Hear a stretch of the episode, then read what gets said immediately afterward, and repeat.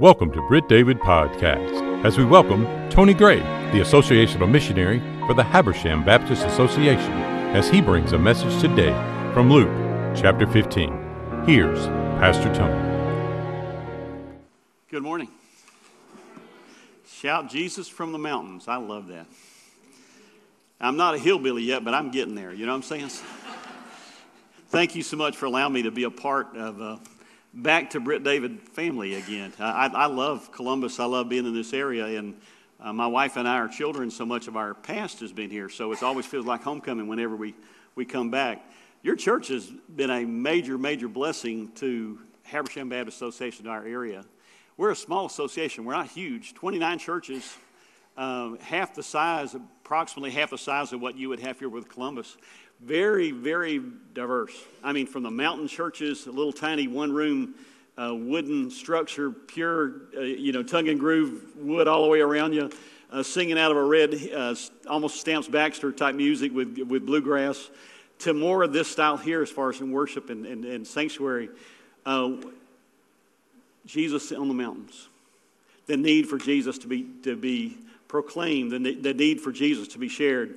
Um, and from that, we're, we're so incred- incredibly grateful to y'all for, for coming and being a part of Mission, Mission Judea uh, and being able to be, you know, your church, particularly for the last several years, what, maybe close to 65 folks uh, have come to know Christ through what, what you have done. Ch- children, Hispanic kids that have come into that area of Cornelia and Baldwin and around the Clarksville area have, have heard this name of Jesus, heard it proclaimed. They've, they've heard it and they've heard it sung. They've, they've seen it in so many different ways. And we want to know how much we love you guys and appreciate you.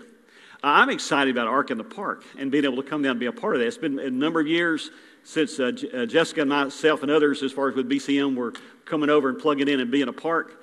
Uh, years ago, I was at Atlanta Stadium and I was at Bark in the Park. You remember Bark in the Park? You ever been there when all the dogs were there? So we figured out we'd add a bark in the Ark in the Park. Maybe do that here. I'm joking. I'm tell you, totally, I'm joking. My, uh, my wife is working with kids today, could not be with, with you this morning, but she wanted you to know she loves you and she's praying for you. And the churches of Habersham want you to know how much they appreciate you and love you, and they're praying, praying for you as well. Um, you ever get tired? That's a dumb question, right? I'm, I'm, asking you guys, and you're one day away from doing the Ark in the Park, and that, do, do you get tired? Uh, I was talking to somebody not long ago, and they were getting ready for an activity at their church, and it was something that they, they do every single year. And, and they made that statement. They looked at me and they said, Brother Tony, do you ever get tired? I said, Yeah, I, I do. And they said, Sometimes we ask ourselves if it's worth it. But, and then they made this statement we know that it is. I, I don't know, how many, of you guys have, how many of you guys have been at this church more than 10 years? Raise your hand if you would. How many of you have been to this church more than 20 years? 25? 30. Gosh. Um, Ark in the Park goes back how many years, Brother Tim? I remember when it first started. I was around in those days. I remember when it first started. In fact, I walked in. I was telling uh, Alan. We, we, were sitting there talking about a. There was a tube that had candy in it, and you remember y'all had y'all dumped candy in this thing, and it was huge. And, and I kept thinking, man, there's a lot of sweet kids going out the next couple of days. But I, I saw this incredible activity that that they were using this idea of a fall festival to be able to touch families. And all of a sudden, uh, you know, coming to that, that event, I was in the gospel tent and, and kept seeing and hearing and being a part of people come to know Christ. And I thought, this is pretty awesome. And then I began watching churches from around the area that would plug in with you guys, and it was growing and growing and growing to thousands would come into your area. And I'd hear people in the community talking about it. And now we've been talking about you guys up in Habersham saying, you know what? We need to understand that this is something that we can do. And this part of the reason I'm here is watching what goes on with it, and, and hopefully, uh, and uh, we may not call it arc, we may, it may be bark, I don't know, but we'll, we'll figure out something. But this idea of being able to touch lives, we can't get tired of that. If we do, we're in trouble. Um, Jesus, as he was uh, ministering with his disciples, he was constantly around people who griped and complained. I mean, usually the Pharisees, scribes, Sadducees, I mean, they were men, you know, the Pharisees weren't fair, you see, the Sadducees were sad, you see, and, you know, they they, really were, they were always, you know, all the gripes and complaints and everything would come in at the Lord all the time. And one particular time, they began to complain. Look, if you would, Luke 15. Luke 15, the very first verse, Jesus has been ministering to tax gatherers, tax collectors. IRS time is coming sometime in the future, but they, they're dealing with tax collectors, and, and it says tax collectors and sinners were all drawing near to hear him. Now, all these people are gathered around Jesus and they want to hear what he's got to say. Well, instead of being excited about that, uh, look what the next verse says in verse 2. The Pharisees, scribes grumbled, saying, This man receives sinners and he eats with them. He eats with them. The audacity that Jesus is going to spend time with lost people, you know. Wait a minute, I used a word. What does loss really mean? What does loss really mean? Uh, General Booth, William Booth, many years ago, the founder of the Salvation Army, he said, if you know we could suspend Christians over just a few seconds over hell, dangle them over hell just for a few minutes, we would understand how serious it means to be lost and how, how the time is now for us being able to share the good news of Jesus. You know, we, we, on the TV, you turn your TV on these days in the midst of the, the election cycle, and all that's going on. You, you, you look at the, the paper, you look on the, on, the, on the news on the web. Everywhere you hear, it's bad news, bad news, bad news. And, and all of a sudden, a part of us inside just shuts ourselves and insulates ourselves off from this idea of being lost. Lost. Of people being lost and realizing the seriousness of that. I had a question for you. You ever lost anything? That's a dumb, another dumb question. How many lost your keys in the last month? Lost your phone in the last month? Uh, you ever lost your car in the Walmart parking lot? Yeah. Been there. I'm glad they got that little red button on there. You can hit that thing beep, beep. You know, people say, "There's Tony again," right over here on the side. You ever lost your kid in the in the store? Now, okay, that sounded bad. Um, hear me say, lost. It, we we hate to learn, lose possessions but the seriousness of somebody that's lost, of them knowing, coming to know Christ. Jesus was trying to get across to the, the, these Pharisees and the scribes. He's also trying to get across to his disciples, but he's trying to get across to us that we would understand how, how imperative, how important it is for now that we know that we have to be about sharing the good news of Jesus everywhere, using whatever means that we can do to get that across. An ark in the park, yes. Door to door evangelism, yes the using the, the, Alex is on TV as far as with WSB all the time, but using television, using whatever means that God can give us to be able to proclaim the good news of Jesus. COVID did a number on the north. Uh, in the mountains. I mean, honestly, we're still beginning to try to recuperate, and churches coming back. We lost a lot of our children. We lost a lot of our youth. The blessing it has been for your teams to be able to come to us and minister there has been helping us to be able to get a lot of our kids back in church and seeing uh, back to the Bible clubs and VBS happen again and, and, and youth revivals. And, and it's just, it's been exciting to see it, kind of a rebirth of this. But, but folks are beginning to understand we need to be sharing Jesus. We need to be sharing Jesus. Um, in this particular passage that I have read today, uh, these, as Jesus is talking to the Pharisees, the scribes, are talking to all of us, he's trying to get across the heart of God towards the lost, towards the lost. Jesus says, I come to seek and to save that which was lost. And that, and that is the heart of the Lord. Uh, if you don't catch anything else today, please catch that. God cares. God cares for the lost. And, and you're going to see some ways today that He cares. And, and it's interesting, the, uh, the Lord so many times used parables. And in the, in the parables, you generally had one main spiritual teaching that would come out of those. Jesus, from this 15th chapter, gives us it's basically three, maybe you even say a fourth parable that's in this. It's, it's, it's uh, three plus. Uh, if you look in, in, chapter 15 again, start with verse 3. And he gives three parables, and, and he told them this parable, talking to the, the, uh, the Pharisees. What man of you, having a hundred sheep, if he has lost one of them, does not leave the ninety and nine in the open country and go after the one that is lost until he finds it? And when he has found it, he lays it on his shoulders, rejoicing. And when he comes home, he calls together his friends, his neighbors, saying to them, Rejoice with me, for I have found my sheep which was lost. Just so I tell you, there will be more joy in heaven over one sinner who repents than over the 99 righteous persons who need no repentance. Again, this very first parable, he's talking about a lost, lost sheep. Three parables that are coming lost sheep, the lost coin, and then finally you, you look at a family, two sons that are there, younger son, older son. Um, the, the joy that I had in, in working as a student minister, I can't tell you the, the, the, incredible blessing that came to my family being involved in working with college students. I, I love college students till to this day, even as a associational missionary. Whenever I see college students around in a church, I'm gravitating over that, that area and I want to talk to them and find out what's going on. Uh, I had one of my students who was down at a little tiny college down at Andrew College, um, down near Cuthbert, as you know. And uh, one of our students that was there uh, was a, he was not only a full time student, but he was also a shepherd. He worked for a farmer who had a bunch of sheep. And so his name was Caleb. And I asked Caleb one day, I said, Caleb, I, I want to know. I said, I've been preaching about sheep for years, teaching about them. I want to know about sheep. He said, Brother Tony, they're dumb. he said, they're dumb. He said, they, he said, you know, you hear about people talk about how sheep will walk off a cliff. They really will. He said, they walk in a hole. He said, they don't have a lot of common sense. He said, they need a shepherd. And so, I, you know, I just kept asking him questions about sheep, about sheep. And I, I, kept hearing how common it was ever so often for a, for a, for a, a lamb or, you know, a, a ewe lamb or whatever to literally to, go away from the flock. All we like sheep have gone astray. We've turned everyone into his own way. It's interesting how the scripture compares us to sheep.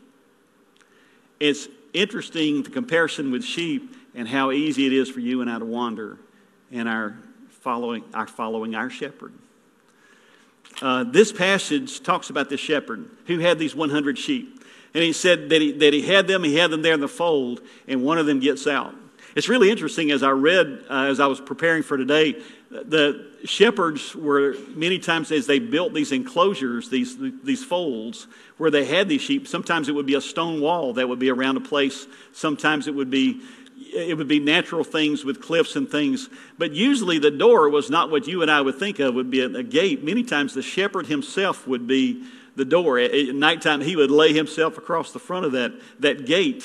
But for a sheep to get past him, to get out, um, it would be real easy for him to say, You know, I've got 99 back here. I, I, really don't need to worry about this one that took off. He's always wandering. Why should I even care about what's happening to him? This shepherd leaves the 99 and goes and looks. He, he, he searches in, until he finds it. The scripture says that he puts it, how he puts it on his shoulder, and he brings it back. Not only does he bring it back, but he brings it back rejoicing. He's not aggravated this thing had gotten away from him. You ever been out late, late at night, you're trying to find the dog or the cat that's out in the backyard, you can't get it into the house, and you're just aggravated. Well, this shepherd's been looking for this lost sheep. He finds it, the Bible says that he lays it on his shoulders and he comes back. Caleb, my friend, shared an interesting tidbit. He said in the Middle East many years ago, he said when a, when a shepherd had a sheep that was constantly getting away and, and, and literally running away all the time, sometimes the shepherd would take that sheep, and this is going to sound cruel, but he would break the foreleg of one of, of, one of the, the, the sheep's legs. He would bind it up with a, with, a, with a binding, lay it upon his shoulders, and he would carry that sheep day in and day out until the mending process had taken place. He'd take it to water, he'd take it to green grass. He would, he would take it and keep it close to the fold. But he, every day he'd pick that sheep up and put it on his shoulders and was carrying this thing. You ever had a time in your life where God did you that way? That all of a sudden you did something in your life, something happened. You went through COVID, you went through the death of a, of a loved one, you went through this, you went through that, and you became bitter, you became down. And all of a sudden, God was carrying you, laying you on His shoulders and carrying you through life. I've been there. Death of my mom and dad threw me for a loop. Some death of some friends not very long ago from COVID was tough. But God, the Lord Jesus has said, I will never leave you nor forsake you. That's his commitment to us, that he's walking with us. In this passage, the shepherd has found the sheep, laid it on his shoulders, he's brought it back. But then he calls all his friends and his family. He said, Hey, rejoice with me, for I found that sheep which has gone astray. And it's interesting, almost like a Paul Harvey moment here. That the scripture says, I tell you, there is more joy in heaven over one sinner that comes to, to repentance than over 99 persons who don't need repentance. It's almost like this, this idea of the Pharisees talking to the, this idea of repentance, this idea of sinners. Ladies and gentlemen, the heart of God is for the lost. God cares not only does he care, he puts into action, he, he puts his desire for men to repent. He pursues. You ever had God pursue you? You ever had God pursue you? And I hope that he is now. First illustration, first parable, the lost sheep. Then Jesus takes it the next step and he talks about a woman that works in a house. Uh, and, and, very common as far as the dirt floor of a home there in the Middle East. And she's working in the house, and she's the scripture says that she has, if you would, if you would look down to verse 8. For what woman having ten silver coins, if she loses one coin, does not light a lamp and sweep the house and seek diligently till she finds it? And when she has found it, she calls together her friends, her neighbors, saying, Rejoice with me, for I have found the coin which I had lost. Again, catch this little last little commentary. Just so I tell you, there is joy before the angels of God over one sinner who repents. Again, this very same thought that here is the heart of God. What about this woman? She's in the house. Many people have, there's been all kind of conjecture about what does it mean about 10 coins? Are you, are you talking about her losing a part of, of, the, of, the, of the bankroll, what, what she had in the house, what money that she was saving for, to, you know, to be able to take care of her family? Uh, it could have been. Some people have thought maybe this was a part of a dowry type thing, a belt of coins that was given to her at, at, at, her marriage. And in that culture, if that was the case, if one of those is missing, it could imply that she had been unfaithful to her husband.